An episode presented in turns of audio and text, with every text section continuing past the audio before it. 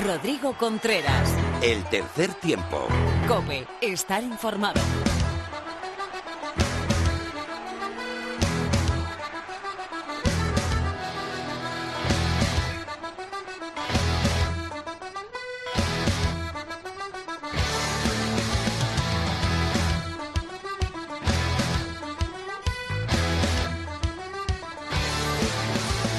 Hola, ¿qué tal? Bienvenido a esta entrega 191-191 de Túmele Radiofónica. Bienvenido al tercer tiempo de la cadena COPE.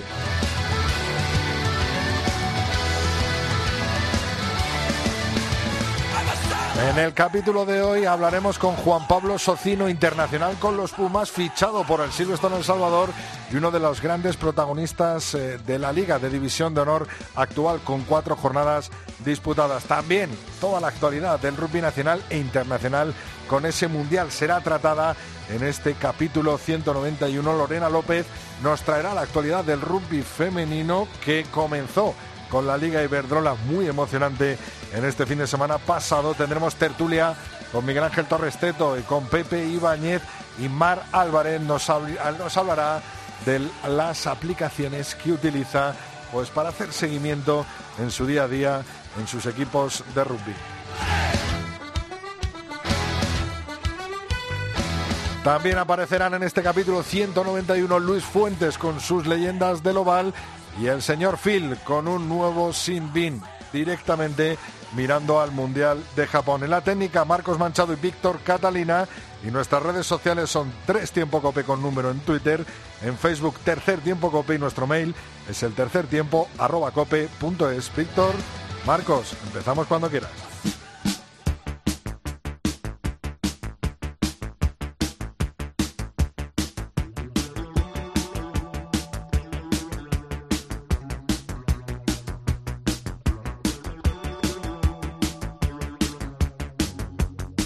Se disputó la jornada 4 de la División de Honor Española. Universidad de Burgos Colina Clinic 17, Brac Quesos Entre Pinares 31, Lexus Alcobenda Rugby 46, Unión Esportiva Samboyana 22.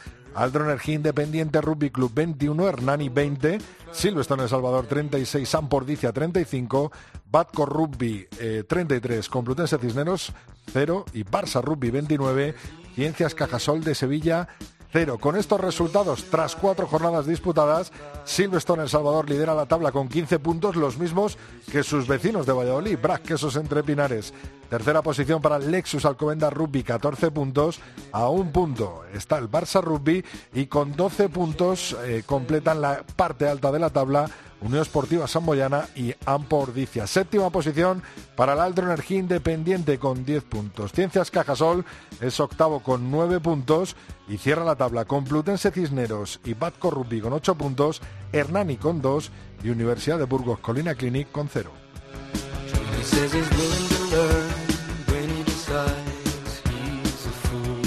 En el top 14 francés, seis jornadas disputadas. Lou Rugby continúa en primera posición con 26 puntos. El Bordeaux Beagles es segundo con 21 puntos. Cierra la tabla el Stade Toulousain con 9 puntos, los mismos que La Rochelle, el Stade Rochelet. Y cierra la tabla con 5 puntos Stade Francais de París.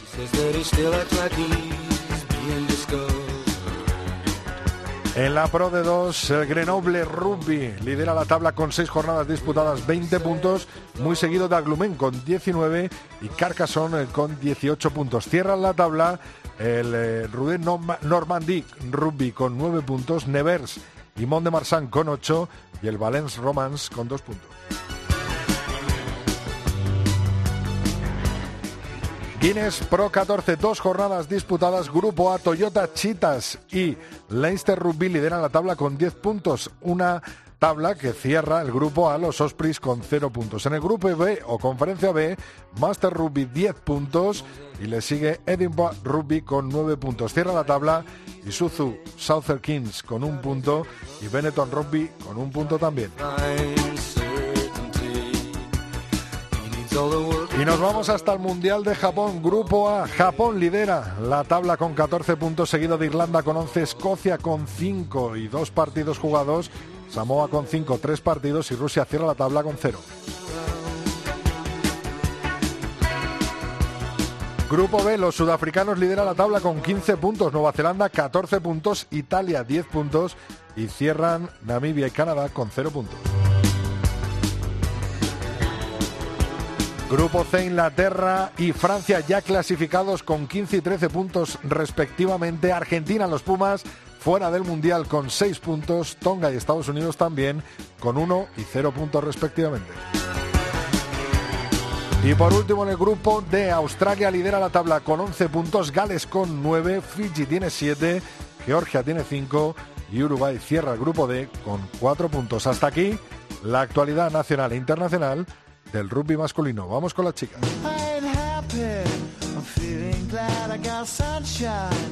In a bag, I'm useless, but not for long. The future is coming on. I ain't happy, I'm feeling glad I got sunshine.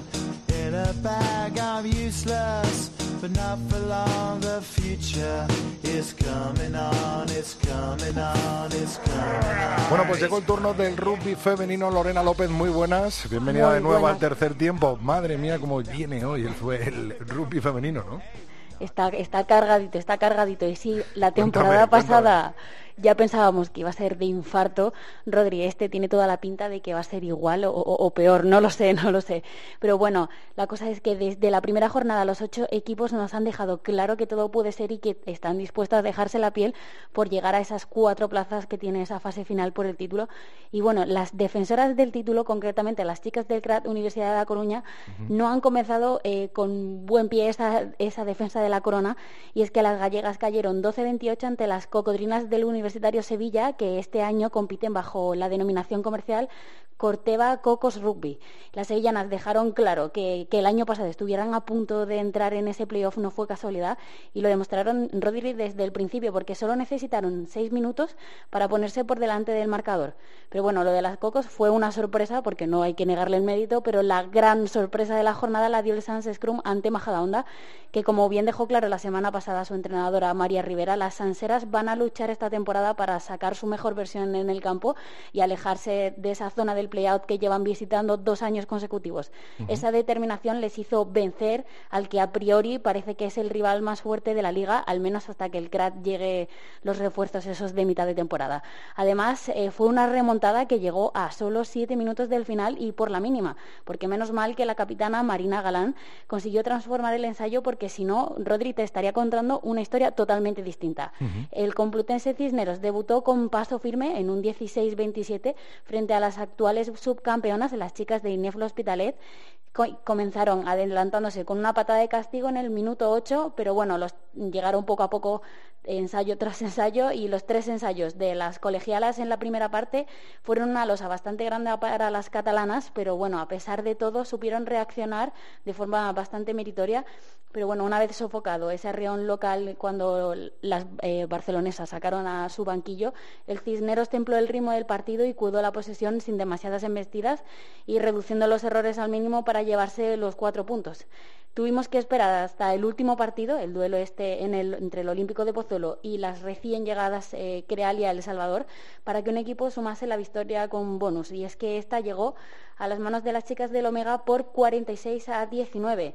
Y hay que decir que la- el Olímpico se coloca de momento primera líder de la categoría y empieza lo que parece ser a pasar página después de una temporada algo mm, complicada, incluso decepcionante podríamos decir, sabiendo que no hace tanto es que Rodri fueron bicampeonas y que tienen los recursos más que suficientes para estar en la parte alta. Pero bueno, también tenemos que decir que las Valles Soletanas necesitaron unos cuantos minutos para entrar en la competición. Imagino que habría nervios complejos, eh, Claro. lo típico de llegar, de empezar a jugar en la máxima categoría de- de- nacional. Pero bueno, hay que decir que, que les queda mucho y que, que hay que darle una oportunidad, que no todo es el primer partido, pero también hay que decir que la competición no espera a nadie. Eh, recapitulamos eh, y hacemos un poquito un resumen de, de todo, Lorena. Olímpico de Pozuelo 46, 19 Craelia El Salvador, CRAT Universidad de Coruña 12, 28 Corteva Cocos Rugby, Ineflo Hospitalet 16, 27 Complutense Cisneros, Sans Scrum 23, 22 CR Majadahonda, líder actualmente es el Olímpico de Pozuelo con cinco puntos, le siguen Corbea Cocos con cuatro, con la misma, eh, puntuación. El Complutense Cisneros en tercera posición y el Sansescrum en la cuarta. El Majadahonda ocupa la quinta posición con un punto, Ineflo Hospital sexto con cero, Crato Universidad de La Coruña séptimo con cero y el Craela, El Salvador, cero también en la última posición. Bueno, pues ha empezado emocionante esa Liga Iberdrola, por supuesto, pero de lo nacional vamos a pasar ahora al internacional. ¿Qué tal les ha ido a las Leonas en Glendale, en Canadá? Pues tras clasificarse el sábado entre los ocho mejores equipos de la primera serie mundial de la temporada, gracias a su victoria frente a Fiji, firmaron un fantástico quinto puesto en, Estados Unidos tras ganar 24-19 a Rusia y 12-7 a Canadá. La primera cita de las World Series eh, se quedó en casa con la victoria final de Estados Unidos ante Australia 27 a 6.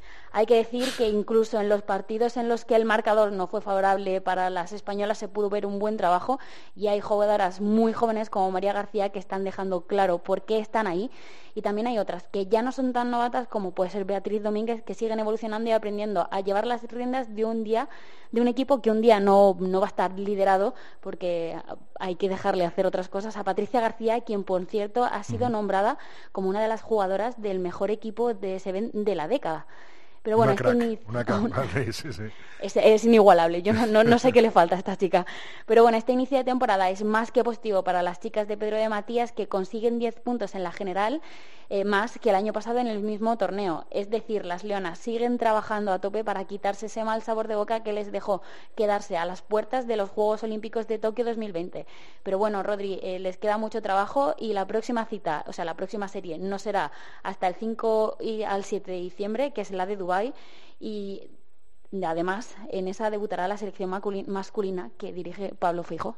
Bueno, pues mira que bien, estaremos con los Leones también pendientes eh, muy de, ese Seven español, como lo estamos de las Leonas que lo han hecho, como bien os ha explicado Lorena, en este fin de semana pasado. Muchísimas gracias Lorena, mucho más rugby femenino en nada, en tan solo una semanita aquí en el tercer tiempo contigo el martes que viene. Hasta luego, Rodri.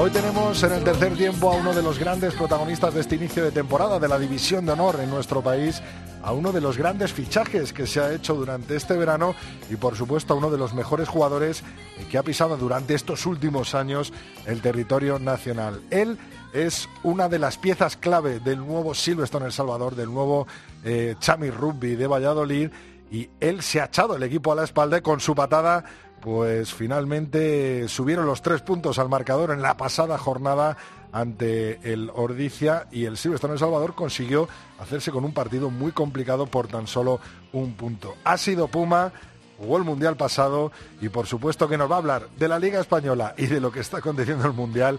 Juan Pablo Socino, muy buenas, bienvenido al tercer tiempo de la cadena COPE. Hola, muy buenas tardes, muchísimas gracias por la invitación. bueno, lo primero, ¿cuál es tu primera impresión de, de España, del rugby español? De todas eh, estas semanas que has estado, ya un par de meses, ¿no? Con, con el Chami y sobre todo, eh, bueno, ¿cómo, ¿cómo has visto este inicio de liga en el que la igualdad, bueno, pues es una de las, de las cosas que estamos viendo eh, los aficionados al rugby español?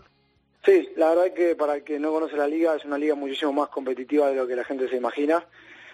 por ahí, por, a veces por la falta de exposición o o, la idea que tiene la gente en la cabeza eh, no, no, no, no tiene bien claro, personalidad muy competitiva y lo demuestra, como vos dijiste, en el inicio del torneo, donde hubo muchísimos eh, distintos tipos de resultados que, sorprendieron a más de uno. ¿Te ha sorprendido a ti también el, el, nivel que has encontrado en Valladolid, en España, en el, en el rugby español? Eh, sí, pero sorprendido para, para, para bien, creo. Obviamente yo había eh, investigado, había hablado, estaba al tanto, hay muchísimos eh, argentinos jugando en la liga y eso hace que uno siempre eh, lo siguiera bastante de cerca. Eh, pero sí, sí, sobre todo las ganas con que con que se vive el rugby, sobre todo aquí en Valladolid, y, y cómo los esfuerzos que hace que hace el club, un club como El Salvador, de, de tratar de mantener eh, un plantel profesional y a la vez la vida la vida del club amateur que, es súper importante. ¿Y cómo eh, vives tú esa rivalidad entre el Chami y el Quesos? ¿Cómo vives tú en estas primeras cuatro jornadas de, liga? Eh, ¿Cómo se vive allí el rugby en Valladolid? Porque es algo especial, es una ciudad pequeña y es algo especial porque el rugby es el deporte casi casi número uno allí.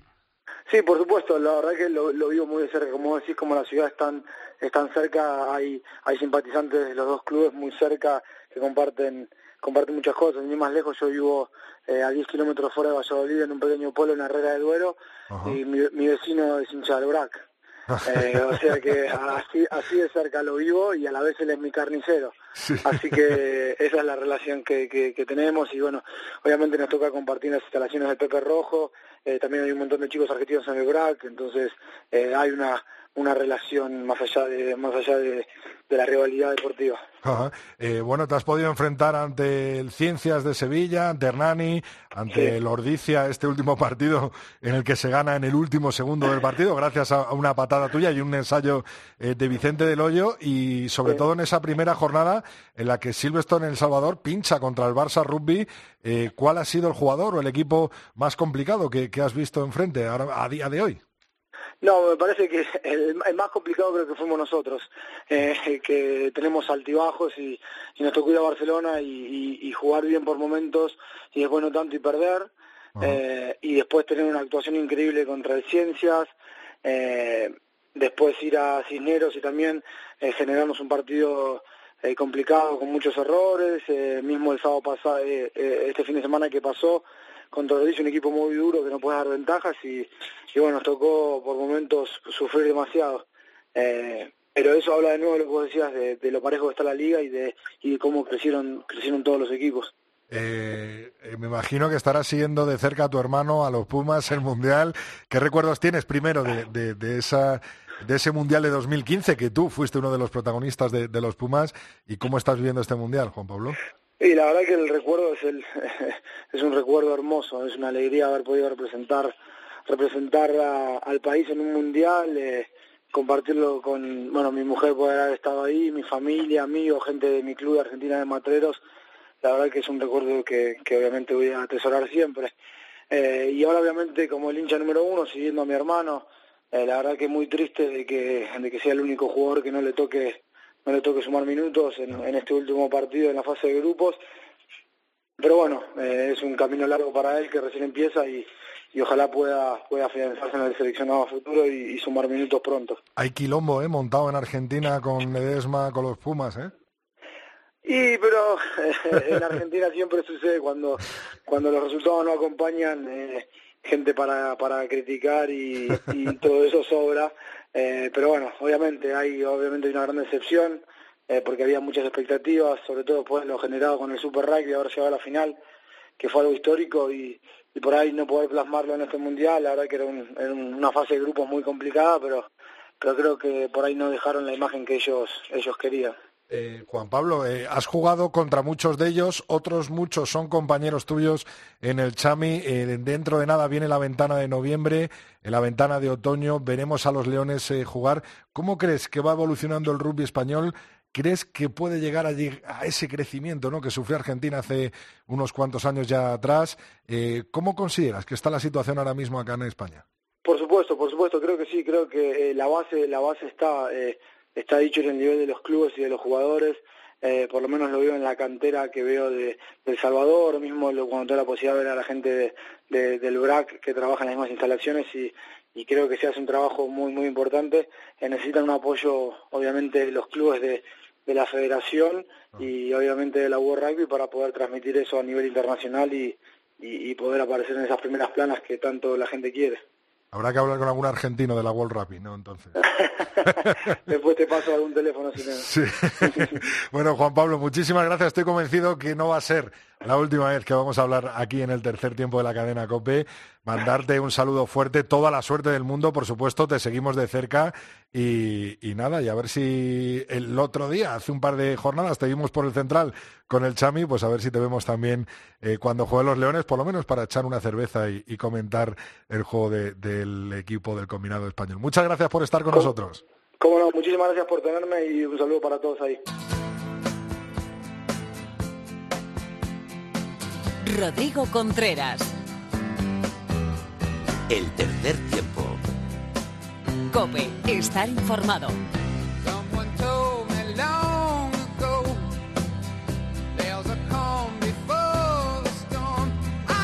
Una semana más en el tercer tiempo llega el espacio para la tertulia. Hoy nos vamos hasta Valladolid. Cope Valladolid, muy buenas. Miguel Ángel Torres Teto.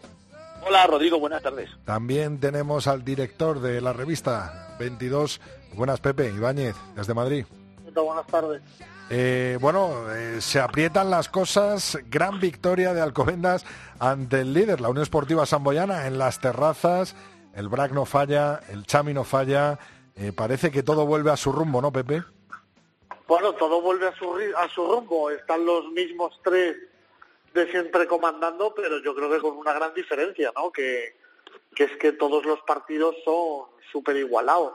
Eh, el Chami se las vio y se las deseó para remontar ese, ese marcador ante Ampordicia, que yo creo que, que, tenía que haberse llevado más de lo que se llevó en, en Rojo, y luego el BRAC fue, fue muy solvente ante un Ubu Colina Clinic que, que mejoró, mejoró mucho respecto al equipo que venía perdiendo las últimas tres jornadas. En las terrazas, eh, yo creo que el partido de, del Lexus Alcobendas fue realmente redondo. Eh, le salió todo, el plan de juego cuajó, eh, todo el equipo estuvo a un nivel muy alto y supieron frenar bien las acometidas de, del hasta el momento líder para, para endosarle un marcador muy abultado. Teto, en, en Pepe Rojo también marcador muy, pero que muy parejo, el de el Silvestre Salvador con el Ampordicia, que lo decidió en la última jugada, un internacional eh, español como es Vicente Del Juan Pablo Socino, nuestro protagonista eh, de hoy, y el Quesos fuera en Burgos eh, ganó, pero, pero bueno, ahí estuvo el Burgos también, ¿no? Sí, si quieres empiezo por el final, lo que me has contado, el Quesos ganó, pero bueno, la primera parte bastante igualada, el el equipo burgalés estuvo por encima del Quesos durante un buen rato. Al final el descanso iba ganando por poco el Quesos. Y la segunda parte, bueno, pues un, casi un monólogo del equipo vallisoletano, pero más difícil, evidentemente el, el equipo burgalés tiene que empezar a hacer cosas porque está en la clasificación muy mal, no está igualando lo que hizo el año pasado. Y el Quesos poquito a poco, ya sabes que las pretemporadas en el rugby español son casi inexistentes, bueno, yo creo que da, por concluida su pretemporada después de cuatro jornadas y a ver si empieza ya a engrasarse y ganar los partidos como espera su parroquia. Y respecto a, la orilla de enfrente, al Silverstone El Salvador, ese partidazo fue un auténtico partidazo con Ordicia. ¿Qué equipazo tiene Ordicia? Es que si tú miras uno a uno los jugadores que tiene... Y alguno que falta, ¿no?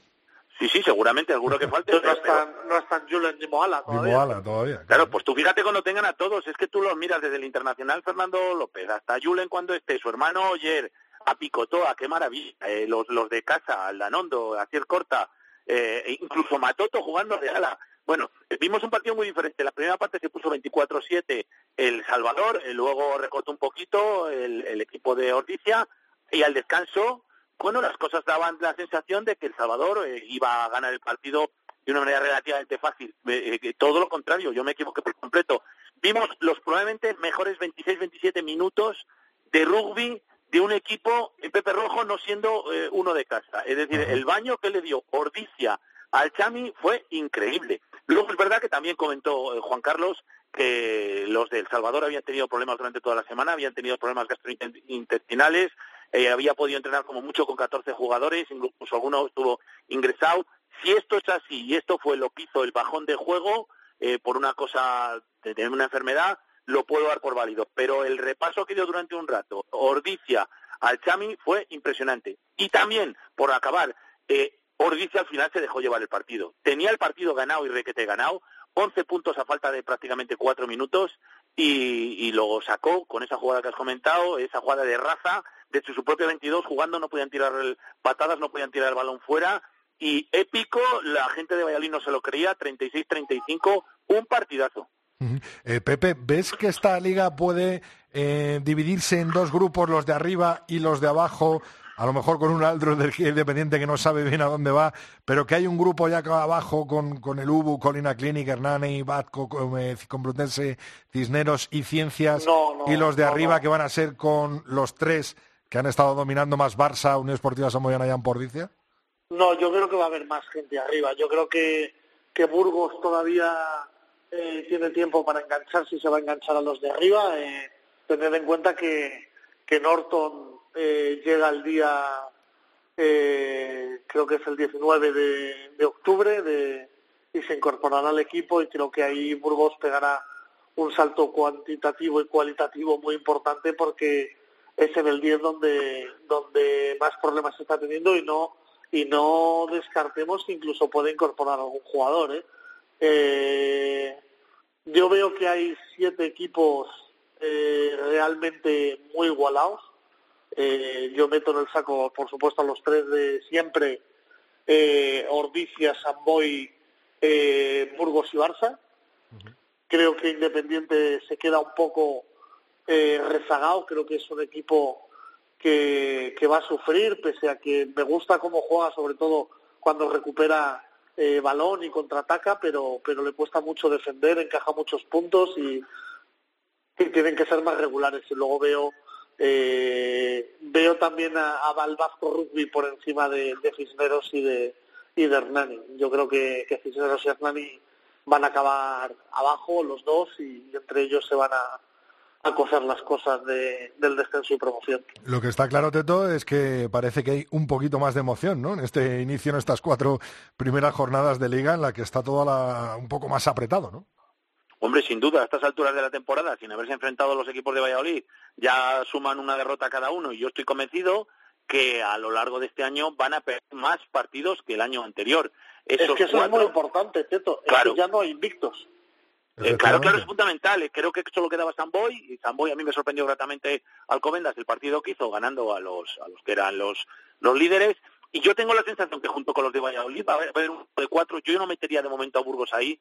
Les veo como que tienen todavía eh, pocos puntos, aunque por juego luego pueden ir subiendo. Va a haber muchísimas sorpresas. Es decir, los buenos, los equipos más potentes, yo meto ahí a los dos de Valladolid y Alcobendas, van a perder muchos partidos, bueno, muchos, van a perder partidos fuera de casa porque ganar este año en Nordicia, ganar en Barcelona, ganar en San Boy eh, eh, y ganar en Alcobendas va a ser durísimo. Si a eso unimos ya que Pepe Rojo es un feudo casi inexpugnable, cuidado con los viajes, eh, que los desplazamientos ya sabemos que siempre afectan. Bueno, pues este año creo que la liga está igualadísima por esta situación. Qué bueno. ¿Y Batco Rugby, Teto, le ves que puede acceder arriba, un poco como ha apuntado Pepe, que va a salir de ese grupo de los de abajo? Yo creo que va a estar de los de los de abajo eh, eh, eh el que más arriba probablemente, incluso a lo mejor que Independiente de Santander. curiosamente, yo hablaba con el entrenador en el primer partido de liga aquí en Valladolid, eh, Agustín, un tipo súper simpático, y me dijo que uno de los objetivos era, por supuesto, ganar el derby local, ganar el derby al Independiente de Santander, quedar por encima de ellos en la liga. Firmaron un partido en Pepe Rojo excelente, tiene algunos jugadores con de una valía maravillosa y a poco que se les den bien las cosas, yo veo que es un equipo muy trabajado eh, un equipo eh, muy bien entrenado y, va a dar sorpresas, eh, sin ninguna duda. Pepe, Lexus Alcobendas ya clasificado con un poco los deberes hechos, ¿no? Como el niño bueno que se porta bien en la clase y hace los deberes a punto, ¿no?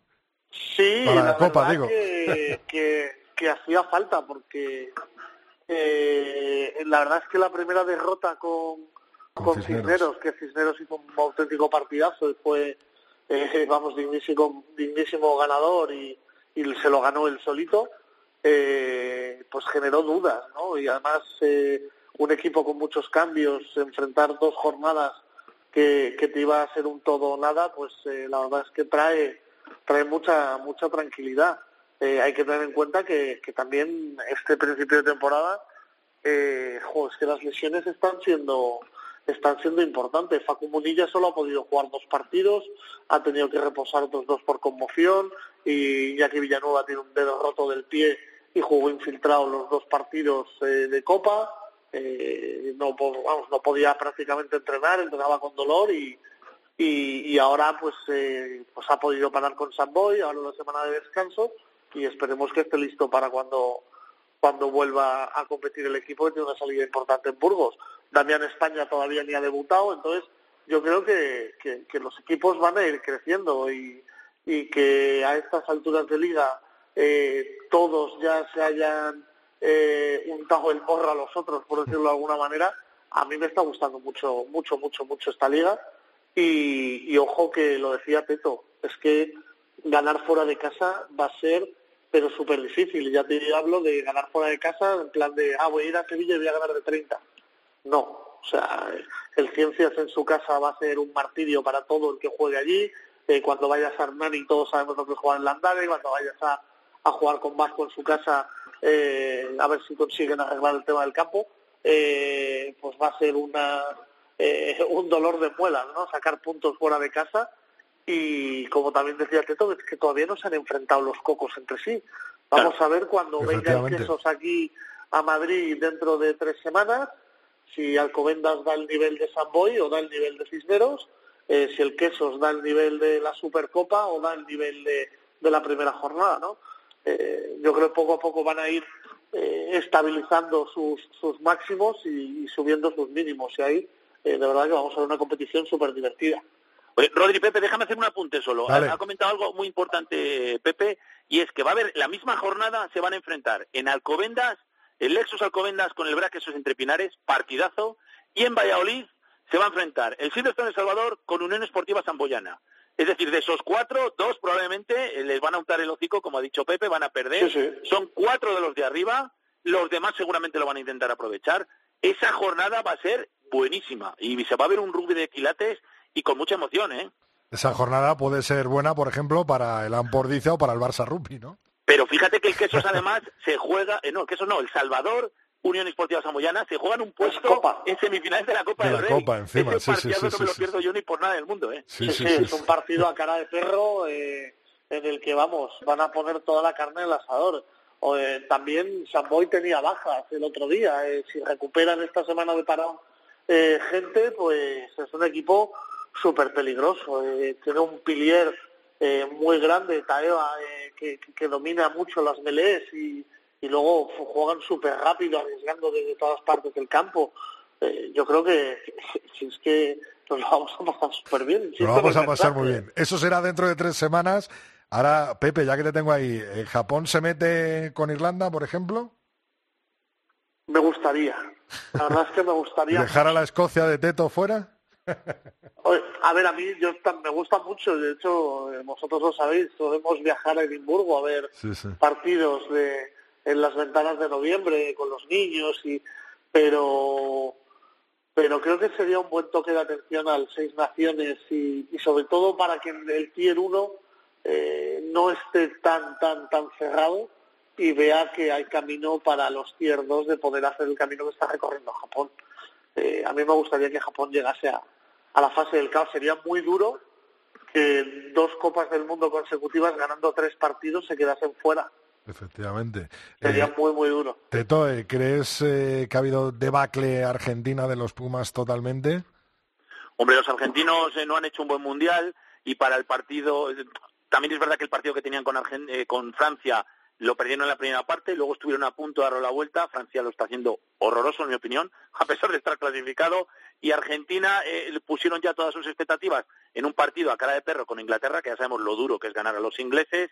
Y todo apuntaba bastante bien, el partido iba bien, hasta que la Vanini cometió ese error. Eh, ajustándonos al reglamento, era tarjeta roja, punto pero te cargas el partido. Y esta situación ha hecho que he visto en los foros, en, en, en Twitter, en, redes sociales, gente que habla de, a ver si introducimos una tercera tarjeta, es decir, la tarjeta roja, dejarla para expulsiones flagrantes, es decir, cuando hay agresiones o cuando hay cosas realmente duras, y una tarjeta naranja, que podría ser intermedia de la amarilla, la amarilla sería un simín de 10 minutos, una tarjeta naranja para casos como el de la Marini, en que claramente le da con el hombro en la cabeza y, y poder echarle a esa persona durante 20, 30 minutos que luego ese jugador ya no vuelva a jugar, que le sancionen, pero que recuperes a los 20 o 30 minutos a otro jugador, porque te cargas los partidos. Tal y como está el Mundial, en el momento que tienes una tarjeta roja, desde luego tu equipo dice adiós. Y desgraciadamente los argentinos han dicho adiós, han pasado con más pena ni gloria por una cuestión del, juego, que la ley es así, y ya está, una pena para los argentinos. Minuto 18 esa tarjeta. Pepe, eh, Inglaterra y Francia clasificadas, como ha dicho Teto, pero Francia un poco con la imagen de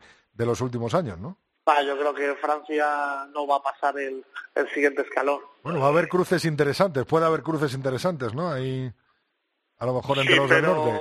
Pues que el partido contra Tonga deja tantas dudas. Claro. Claro. Que, a ver, que luego estos son capaces de, de pintarle el morro a cualquiera y te cogen, se cruzan con los All Blacks y les ganan, ¿sabes?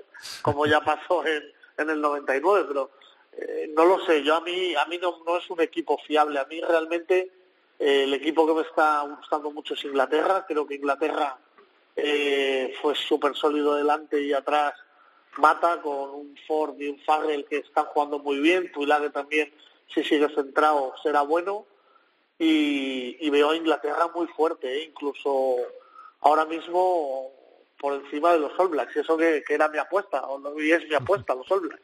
Eh, Yo sigo con mi apuesta, Pepe. Yo sigo con mi apuesta de Sudáfrica, ¿eh? que como se cruce encima con Japón, pues va a ser un partidazo, pero va a ganar Sudáfrica.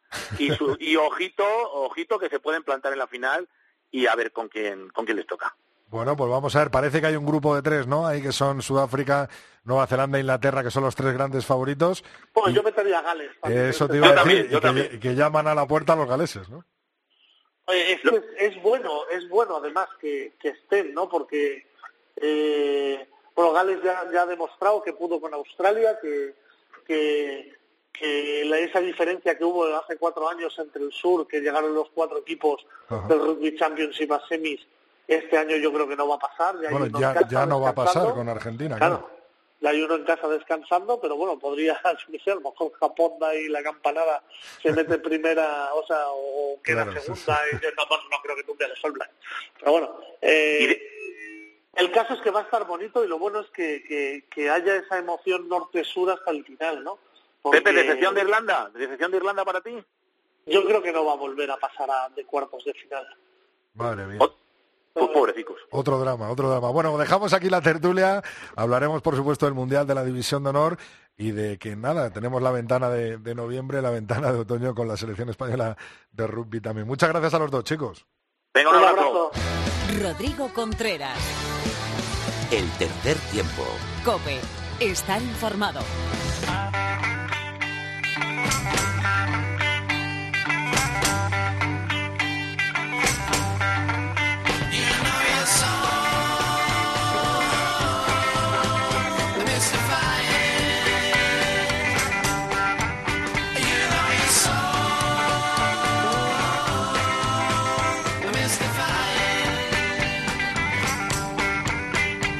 Pues así de alegres, de contentos, recibimos nuestro apartado para las leyendas del Oval y su encargado, ¿quién sino? Luis Fuentes. Muy buenas, Luis. ¿Qué tal? ¿Cómo estáis? Pues deseando descubrir a otro jugador de estos veteranos. No me gusta a mí nunca decir eso de mayor, es una grosería, ¿no, Luis? Sí, cuando hablas con gente de y más cuando, cuando hablamos de rugby. Cuando... hablamos de rugby, todos somos veteranos en este instante. ya llevo, siendo demasiado tiempo. Bueno, pues Rory Bess es nuestra leyenda del oval que nos ocupa hoy y que tiene muchas caps a sus espaldas que tira, ha tirado y por supuesto que va a dejar esa huella en el equipo irlandés. El primera línea, nos avanzamos unos pasos, habíamos hecho las terceras líneas y nos vamos a por este tipo con 1,80 y 105 kilos, ¿no? Sí, este parece que está hecho genéticamente para, para ser talonador. Eh, al centro de la primera línea con el número 2 en la espalda, además muy reconocible eh, con un casco blanco que lleva últimamente, te lo lleva verde, pero lleva ese casco blanco, es fácil verle ahí cuando se mete los avisperos en los follones, siempre está por el medio Rory Best, eh, capitán de Irlanda como acabas de decir, eh, 105 kilos, pero un tipo que se le ve no, no le sobran muchos kilos, está muy en forma, muy rápido, en su momento de pico de, de forma quizá hace unos años era un, un jugador que cogía un montón de metros, que se movía con muchísima agilidad entre entre el follón en el que gusta en el que le gusta el participar no cuanto más gente parece que hay más como está Rory Best. Eh, Rory es eh, del norte de Irlanda no eso es lo irlandés. El, apellido, Best parece que es ahí eh, conocido porque por un lado está eh, la eh, estrella del Manchester United de fútbol, George Best, que tiene su, su aeropuerto en Belfast, que tiene un, un billete de cinco libras, toda una institución allí, pero también está Simon Best, hermano de Rory Best, capitán de Ulster, fue luego Rory le sustituyó en la capitanía, los Best eh, no tiene nada que ver unos con otros, no tiene nada que ver George Best con Rory Best de, la familia, pero la familia Best de Rory son una familia de rugbyers con mucha tradición de rugby y Rory ha sido un poco el, el que ha llevado el apellido al, al, punto culminante, ¿no? Veremos si tiene algún hijo, algún nieto que lo supere. Sí, y que coja ese, ese mm, testigo de la capitanía, ¿no? De, usted, por ejemplo. 122 caps, 37 años y más de 200 partidos eh, con Ulster, con los Lions también ha estado... Dos eh, giras con los Lions. Dos giras, eso es, 2013 y 2017 y bueno, pues un auténtico icono, ¿no? del rugby eh, irlandés, de los que quedan de antaño, que cada vez van quedando menos, ¿no? Eso es, y además son números tremendos, porque si ves, los Lions en la primera gira entró ahí un poco por los pelos, se quedó fuera, pero hubo una suspensión a, Dylan Harley, el inglés, que este también es otro que le gusta meter en lío. este ha acabado suspendido, entró Rory tampoco tuvo una no ha tenido una actuación especialmente afortunada con los Lions pero bueno, ha sido ha ido a dos giras, Australia y Nueva Zelanda. Pero luego si miras las cifras que tiene con Irlanda, pues resulta que Irlanda, como hemos dicho aquí muchas veces, en el Cinco Naciones el peor récord de todos lo tenía Irlanda, hasta que no llega Italia no, no entra un equipo que tenga un récord más pobre solamente tenía dos Grand Slams Irlanda hasta que llegó esta generación última y, y ahora tiene cuatro. Bueno, pues de esos dos ha estado Rory Best por medio y Rory Best ha sido capitán de Irlanda las dos únicas veces que los irlandeses han ganado a los All Blacks. O sea, si tú miras el currículum de Rory Best, que es un jugador al que a lo mejor la gente no tiene pues una superestrella, no es el típico tres cuartos muy vistoso, ni un tipo muy alto que llame la atención, pero cuando miras su hoja de servicios, es realmente envidiable. Poca gente tiene esa, ese pedigrí y esa solera cuando hablamos de jugadores irlandeses, muy pocos. Vamos, que podría entrar en el equipo de veteranos del tercer tiempo de, de Cope, ¿no? No, Tiene complicado porque la primera línea está copada de estrellas, como sabe bien la audiencia, lo tendría difícil, pero bueno, yo creo que se viene recomendado, sobre todo si trae así un, una lata de cerveza o algo, se le puede hacer un hueco. Por cierto, eh, un, un icono ¿no? del rugby eh, que yo creo que, que, ha seguido su estela, ¿no? Eh, Rory Best, y que, y que bueno, y que dentro del campo eh, se movía muy bien, ¿no?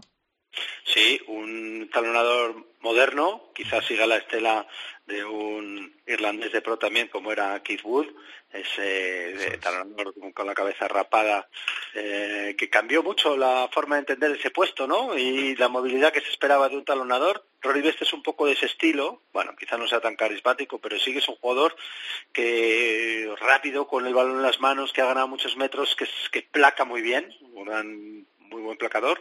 Eh, muchas características que no tenían antes los talonadores ya ahora empiezan a tener, pero quizá donde sobresale, cuando lees entrevistas de compañeros, cuando lees semblanzas que hacen compañeros, es un tipo que dicen que realmente es un líder total, que es capaz de mantener la cabeza fría cuando otros entran en pánico, cuando otros no saben bien qué hacer. Rory Best mantiene la cabeza fría y, le cuesta, le cuesta lo suyo. ¿Hay alguna anécdota sobre el tema? Hay, eh, además, eh, eh, una cosa que llamaba mucho la atención y es que nunca cantaba el himno de Irlanda antes de, los partidos, ¿no? Sabemos que se tocan eh, los dos himnos, ¿no? El unificado y, y él nunca los eh, cantaba quizás por esa condición de norirlandés, ¿no? Pues eso es una cosa que se le preguntó porque es verdad que llama la atención cuando enfocan al equipo irlandés, Rory Best siempre está con la boca cerrada, ¿no? Es una cosa que llama siempre la atención. Sabemos que Irlanda, como bien dices, cuando juegan de local en Dublín tocan dos himnos, tocan la canción de Soldado, que es el himno de la República Irlandesa, y tocan el Call, que es el, que es el himno del equipo. Bueno, eh, Rory Best es norirlandés, no es ciudadano de Eire, es un ciudadano del Reino Unido, con lo cual parece bueno, es lógico o es normal que los jugadores del norte no canten el himno de la República de Irlanda, pero es más raro que, sobre todo siendo el capitán, no, cante su propio himno, el himno del equipo. Y, este tema que se ha preguntado alguna vez, he visto yo algún artículo sobre el tema y unas declaraciones muy curiosas de Joe Smith, el, neozelandés eh, eh, seleccionador de Irlanda, que dice que él que él, eh, lo he hablado también con él, que él prefiere no cantar para no verse sobrepasado por la emoción porque ve que a veces salen los jugadores, sus propios compañeros salen pasados de vueltas después de cantar los himnos, esto que se lo cuenten a los argentinos, que les pasa mucho, que los primeros minutos salen un poco emocionados de más y algunas veces les cuesta algún golpe de castigo innecesario, eh, a los irlandeses les pasa un poco igual y Rory Best tiene ese momento de autocontrol precisamente para mantener la cabeza fría, que es lo que admiran tanto todos, eh, para salir pensando bien en el partido y no verse sobrepasado por las emociones.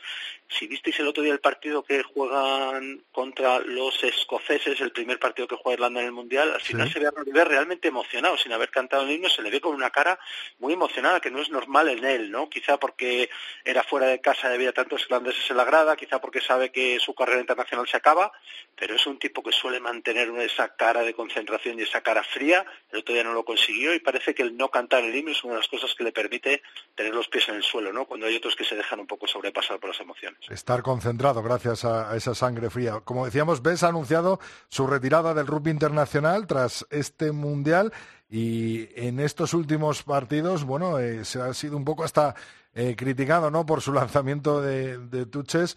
La verdad es que un jugador, pues, no sé, yo de este tipo, eh, aunque los últimos partidos no esté rindiendo como ha rendido durante los más de 100 caps que ha tenido, siempre es de agradecer, ¿no? Pues sí, ha habido algunos comentarios. Es verdad que no ha estado muy afortunado. Irlanda es un equipo muy fuerte en la touch, es una de sus armas principales y en los últimos partidos ha perdido unas cuantas. Eh, a veces se le ha criticado porque parece que no lo está lanzando tan bien. Parece que hay voces entre la prensa, la afición que dice que es hora de dejar pasar a, a otros jugadores en ese puesto. Es verdad que si yo me pongo los zapatos del seleccionado irlandés, tener un tipo con esta experiencia y este ascendente sobre los compañeros es algo fundamental. Ha habido también algunas palabras del mismísimo Brian O'Driscoll diciendo que tampoco se le puede exigir a veces ser el mejor del partido siempre, que aporta otras cosas, que aporta plomo, que aporta experiencia, que aporta la tranquilidad que necesitan algunos de los jugadores más jóvenes. Eh, pero bueno, parece que, bueno, ya sabemos cómo es este rugby ahora tan físico, con jugadores con esos picos de, atléticos tan tremendos, en el que un error se paga caro, pues Rory Best ha estado un poco en el ojo de las críticas últimamente. No creemos que eso vaya a empañar el carrerón que lleva y el carisma que ha tenido siempre al, frente de los irlandeses. Además ha dicho que tiene claro lo que va a hacer, ¿no? Cuando se retire. Ah, sí, eso sí que lo tiene claro. Eh, desde él desde joven parece que lo tenía claro. Viene de familia de granjeros cuando estuvo en Inglaterra fue en Newcastle a estudiar precisamente agricultura, a la universidad allí, allí estuvo también jugando al rugby y lo que tiene claro es que se volverá, cuando deje el rugby profesional, se vuelve a la granja, él tiene una granja en la que tiene ganado, tiene otra serie de cosas, sobre todo tiene ganado de Aberdeen Angus, que es una unas vacas que dan una carne, sí, sí, sí, que... esto me pega a mí mucho en un primera línea, la verdad, el chuletón y tal, y además él ha dicho alguna vez, he visto por ahí alguna en alguna entrevista por ahí que dice yo es que me relaja mucho hablar con las vacas porque no me entienden, entonces yo puedo hablar con ellas, estoy tranquilo porque hay veces que mis propios compañeros de entrenamiento, yo hablo con ellos, me entienden, pero hacen lo que les da la gana. Yo prefiero estar hablando con mis vacas, que son animales propiamente dicho, y no los otros animales con los que me toca jugar, que esos me sacan un poco de mis casillas. deja claro que Rory Best en cuanto deja el rugby profesional se vuelve con sus vacas y tal. A las vacas. Vamos a ver cómo despedimos hoy a Rory Best.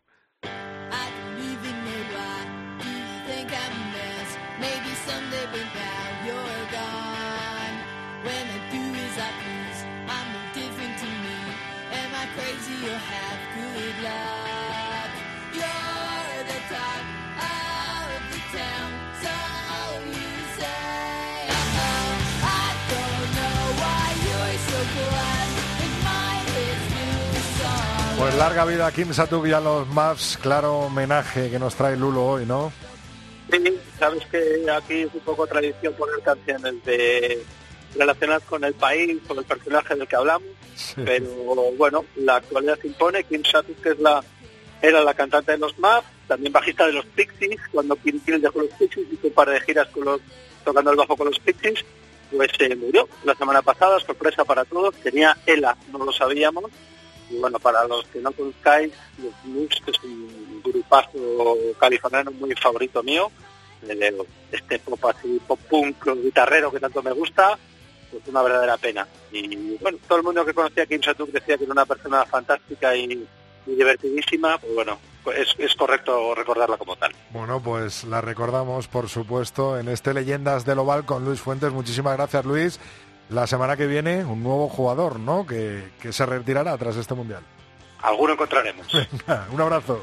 Otro.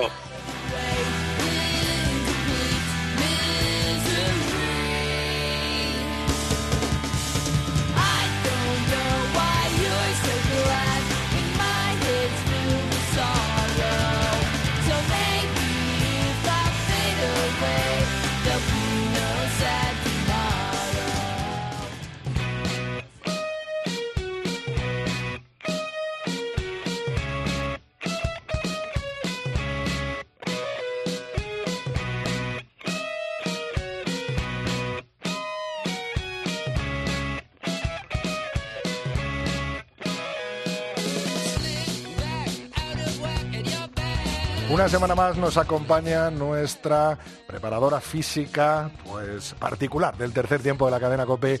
Ella es Mar Álvarez. Muy buenas, Mar. Hola, Rodrigo, ¿qué tal? Pues muy bien, deseando hablar este tema de hoy porque además eh, con todo lo que acontece el Mundial de Rugby y hay a su alrededor, pues mucha gente se interesa por las nuevas tecnologías, por las aplicaciones eh, que se utilizan dentro del rugby que utilizamos eh, por y para el rugby, ¿no, Mar?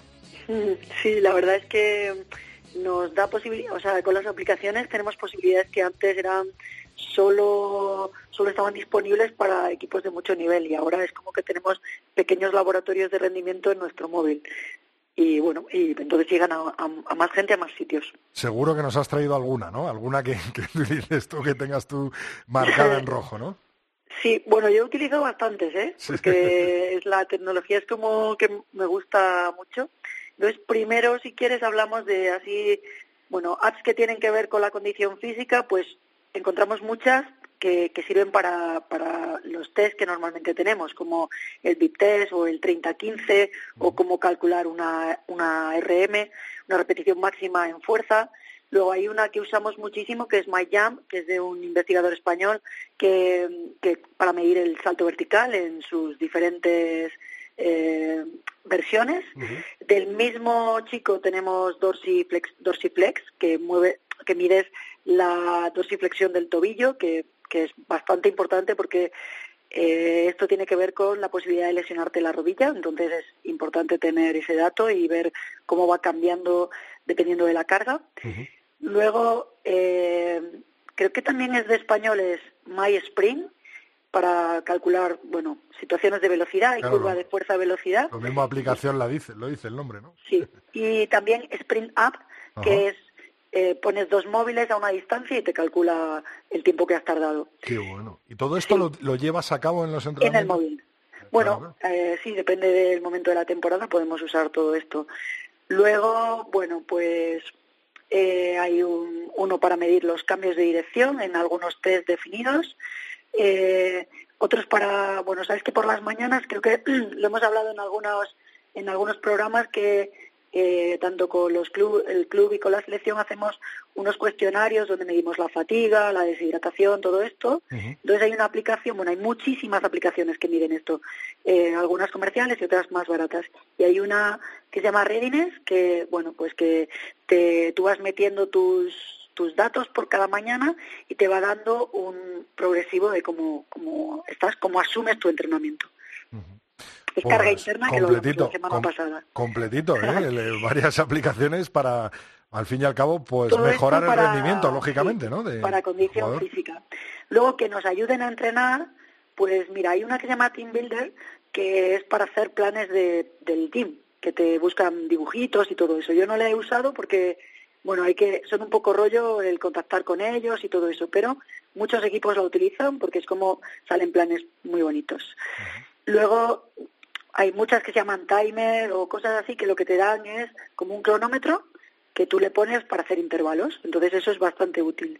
Y luego hay algunas aplicaciones que te analizan la técnica, o sea, que te ponen, te doblan el vídeo para que lo compares desde los dos lados o te lo comparan con, por ejemplo, un levantamiento de fuerza con un atleta profesional o bueno, y esos, las básicas son Technic, que es de, una marca que se llama Han, y My Darfish Express, que es, bueno, Darfish es una, una empresa muy famosa de análisis de técnica, pero lo llevas en el móvil y es bastante fácil, fácil de usar. Madre mía, bueno, vamos a hacer luego un resumen, si quieres lo hacemos para redes, lo ponemos porque está muy completo, la verdad. todo eso de condición física. Luego de rugby, que eso no me meto, pero hay muchísimas, como Assistant Coach de rugby o las reglas que tiene World Rugby, todas esas, está bien llevarlas en el móvil por si las necesitas. Y yo también llevo siempre como una cosa en el móvil que es como una pizarra para dibujar, por si tienes que dibujar un ejercicio, no lo tienes a mano un, un cuaderno, que a veces pasa. Luego hay otras que te ayudan a entrenar mejor. Para mí, por ejemplo, Insider tiene como ejercicios de muchos deportes y está bastante bien. GetSet es una aplicación del Comité Olímpico de, con ejercicios de prevención de lesiones. Entonces tú metes tu deporte, la zona en la que eres débil y te propone algunos ejercicios. Y eso es del Comité Olímpico. Luego es muy famoso Jan Lemur, eh, Sport Science, que bueno tiene infografías sobre artículos que van saliendo, entonces está bastante actualizado, muchos temas que tienen que ver con la nutrición, la planificación, el rendimiento, etcétera, etcétera. MyFitnessPal es una aplicación para controlar lo que comes y está muy bien porque tú vas metiendo tus alimentos, incluso tiene que puedes puedes ver la ¿cómo se llama lo de las líneas? El Q QR, bueno. El QR, sí, el código de barras, ¿no? El código de barras, exactamente. el código de barras, entonces ves lo que tiene el alimento, lo mete directamente en la aplicación y al final del día sabes cuánto tienes de grasas, cuánto tienes de sodio, cuánto tienes de vitamina A, etcétera, etcétera. O sea, controladísimo todo, ¿no? eh, sí. Una que me gusta mucho y que uso bastante se llama eMuscle, que, bueno, es como un atlas de anatomía y tiene puedes quitar capas para ver los músculos que hay más abajo, más arriba y es muy fácil, o sea, es, para mí es muy útil porque un yo no siempre tienes un fisio al lado, entonces un jugador te dice, "Me duele aquí." Le saco el, el dibujo y me dice, "Justo ahí." Entonces ya sé qué músculo es. Eh, luego para chicas que entrenan, pues eh, aplicaciones que controlan los, los momentos del ciclo para que sepas cuándo tienes una subida o una bajada de ciertas hormonas, exactamente, que son Clue o Gacel. Gacel es de, de un grupo de españoles que está bastante bien. Y luego Sleep para ver cómo es tu sueño. Bueno, esa la usamos bastante, pero bueno, pues para que los jugadores aprendan eh, cómo son las fases de sueño, cuándo han dormido más del tirón y bueno, un poco para tener una, un continuo de cómo están durmiendo. Qué bueno, Mar, ¿eh? Esto de aplicaciones. Sí, sí. ¿Quieres que dejemos para otro día el resto de las tecnologías? Hacemos eso para la semana que viene, ¿vale? vale. Hacemos para la semana que viene nuevas tecnologías eh, y vamos a ver si sacamos en, en nuestras redes sociales todas las aplicaciones que nos has dicho y las enumeramos un poco por quien quiera, ¿no? Eh, sí, eh, tener una quien quiera aportar, pues yo siempre me encanta usar estas Y una página para memorias del móvil para que quepan todas las Oye, Mar, se pasó mal el otro día, ¿eh? Sí, sí, sí. Madre mía, ese ensayo de Vicente del Hoyo y patada de, de Socino, al final. Sí, sí, sí. bueno, pues hablamos la semana que viene y ya sabemos de qué, de las nuevas tecnologías, ¿vale? Muy bien. Un abrazo, Mar. Abrazo, adiós.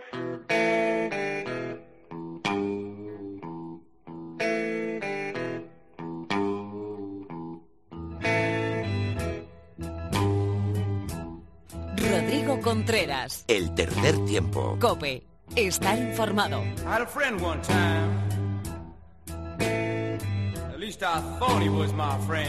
En este programa 191 del tercer tiempo tenemos un eh, compañero especial, Phil. José Alberto Molina va a hacer un nuevo Sin Bin. Ya han pasado tres semanas de Mundial y tiene muchas cosas que contaros. Muy buenas, Phil. Nuevo Sin Bin hoy, querido Rodrigo. Mediado ya un tercio del campeonato del mundo. Mi diatriba, no creo que te sorprenda, va contra el legislador y la judicatura. El legislador oval, que con su afán, loable y que comparto, de proteger el espinazo de los colosos que chocan y rebotan en esto en que se ha convertido lo nuestro, nos mantiene desde hace años en un baile normativo que precisa de tomos y tomos para compendio de la legislación. Y a los jueces, los árbitros, que no aplican consistentemente las normas. Eso sí, bajo la atenuante de las circunstancias, a saber, la última recomendación de no sé qué comité de World Rugby, o las particularidades del lance correspondiente o la interpretación sui generis de lo que habría de ser inapelable imagen del TMO. No voy a entrar, Rodrigo, en esa derivada de los refs parlanchines que se extienden en sus discursos o en aquellos, que curiosamente suelen ser los mismos, que condicionan el desarrollo del juego con sus constantes indicaciones. Me parece que tienen o tenían vocación incumplida de medios de meleo, de medios de apertura, sin duda alguna. Tampoco, Rodrigo, quiero extenderme en la terrible dificultad de valorar intenciones que compete a los árbitros, algo, sin embargo, que parece ineludible. Ya sé que vemos, como en muchos aspectos de la vida misma, una objetivización del riesgo, que se distancia de la culpa y convierte per se en punibles acciones sin malicia o intención, pero que causaron daño o que, lo más importante, pudieron causarlo. Y es este precisamente el matiz que lleva a la inseguridad de la aplicación de la norma, qué paradoja, porque no deja de haber, no puede dejar de haber, una valoración de la intencionalidad del infractor y en consecuencia decidir mayor o menor castigo para las acciones que se valoran. Las líneas generales de la regulación preventiva son correctas, pero dista de ser uniforme la aplicación. Y así, Rodrigo, vemos a un tercera norteamericano y un segunda Puma expulsados por acción semejante contra Farrell, que torpes, por cierto, si su intención era condicionar, pongan los entendidos las comillas donde quieran, el juego de este. Pero acciones semejantes pasan con golpe simple en, otras, en otros casos. O digo, se penaliza a un centro australiano por sacar la mano y apartar a un mal placador galés. Sabes sin duda de qué partido te estoy hablando.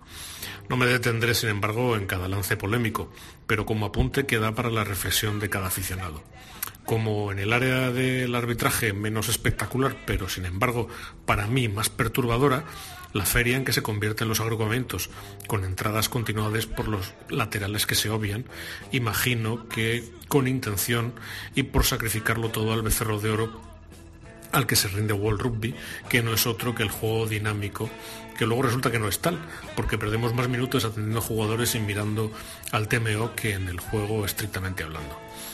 En fin, ya haremos balance, pero apunto que estas cosas en el escaparate del rugby internacional han de tener una traducción en el rugby de trincheras, que no es Rodrigo precisamente el de División de Honor, dotado al fin y al cabo de ciertos medios, sino el que tú ya sabes, que no induce más que a la confusión.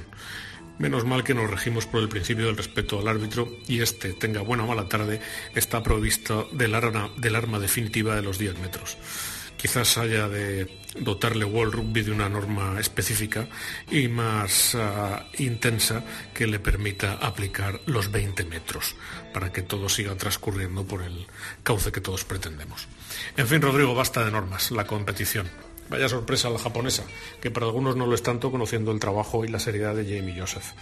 Acabará entrenando a Inglaterra como Jones no cumpla con las expectativas que viene creando, por seguir con la línea que se inició para este en el año 2015. Los irlandeses, sorprendidos por el son naciente tras barrer del campo a los pobres escotos, presentaban un equipo sólido, pero que ya veremos qué recorrido tiene o los teros, cumplidores de sobra con su hazaña ante los melanesios de Fiji, que luego nos maravillan destrozando a Georgia con sus armas y con las del rival, jugando en modo de siete en rugby a 15 y apabullando delante a los caucasianos, que nos darán horas amargas probablemente en el camino al año 23 a nosotros mismos. O los sudafricanos, un escalón por debajo de los All Blacks, en ese partido tan, tan interesante, Rodrigo, que nos dejó dicho cómo miden no ya el partido, sino la propia competición los hombres de negro. Diagnóstico, zarpazo, zarpazo y ahorro en los partidos duros del principio para poder condicionar adecuadamente su desempeño durante el resto de la competición. O el juego Wallaby, Rodrigo, que una vez entran los engranajes en marcha, casi remontan a Gales, que ejerce de tapado pero menos, pues luego vienen los partidos del CAO y allí los errores no tienen remedio y esa casi remontada australiana nos habla de que a los hombres del dragón les hacen falta muchos ajustes. Y Francia por fin, Rodrigo, qué decir, renqueando a ráfagas sin sistema, él marcado por Galtier, al que vemos sentado justo al lado del primer entrenador cuando contempla los partidos, y los marineros en cubierta removiéndose por si hay que amotinarse contra el almirantazgo, instigados por algún agente doble. En fin, lo de la Francia de siempre, desde hace algún tiempo. Tanta inconsistencia que ni nos fijamos en sus gestos de, adolescentes cada vez que marcan. Si son cosas de niños, naturalmente. A ver si maduran, a ver si maduran o algún delantero contrario les hace madurar. Y sin embargo, Rodrigo, no han sido los peores, porque este San Benito queda para los Pumas, quizás hastiados de tanto juego vestidos de naranja y en marcada curva de rendimientos decrecientes, la Vaninis aparte. Un desastre porque no hubo toma de decisiones acertada y ni Bofelli atrás ni la Pilleta en el puesto de dirigente de los tres cuartos han propuesto juego alguno. La batalla adelante Rodrigo ya se le supone. Qué mal, porque truncan esperanzas en una trayectoria que se creía ascendente. Ledesma, sin bien para él, no puede declarar como hizo que vino al Mundial con jugadores para aprender. Caramba, Rodrigo al Mundial se viene con los deberes hechos. En fin, que nos quedan un par de semanas pendientes de retransmisiones, horas complicadas, con marcado sufrimiento en el rendimiento laboral y tensiones familiares sin cuento. Aguanten, compañeros, aguanten.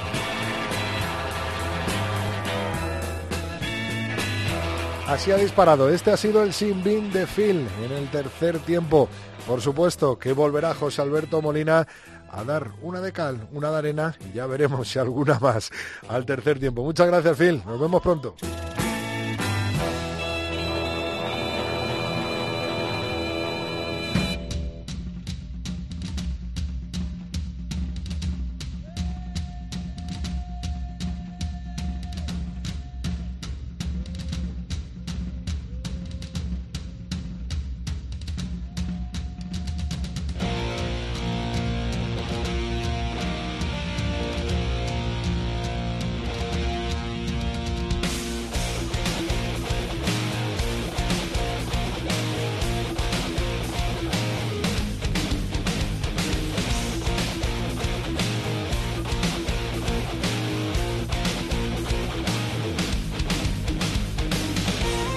Echando el cierre a este capítulo 191. Antes te recuerdo que estamos en Twitter como Tres Tiempo Cope, que nuestra cuenta de Facebook es Tercer Tiempo Cope y nuestro mail es el tercer tiempo arroba cope.es.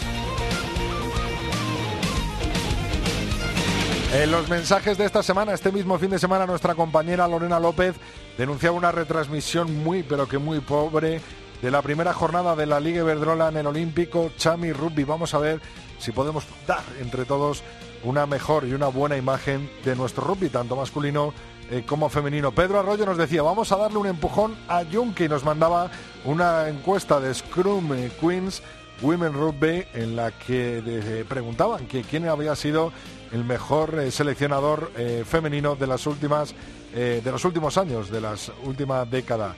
Estaba Philip Doyle, estaba Glenn Moore, bueno, eso no nos importa, por supuesto que nosotros votamos por José Antonio Barrio eh, Junque. Esa encuesta la tienes, la puedes votar, por supuesto, en, las redes sociales de Scrum Queens.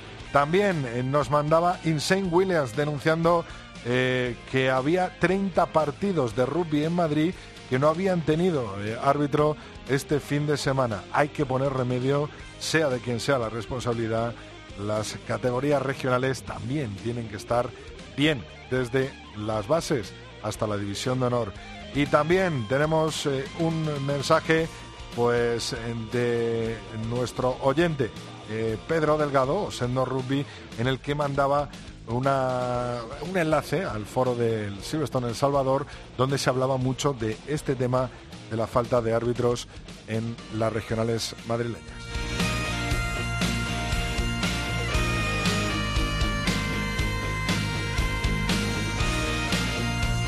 A todos, a todas, muchísimas gracias por volver a estar en un nuevo capítulo, un nuevo programa del tercer tiempo. Nos acercamos a nuestro capítulo 200, por seguro que haremos algo, seguro se me ocurrirá algo. Darte las gracias. El martes que viene volvemos con mucho más oval, mucho más rugby.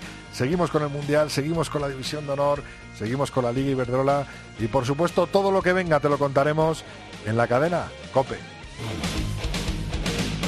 Rodrigo Contreras. El tercer tiempo. Cope. Estar informado.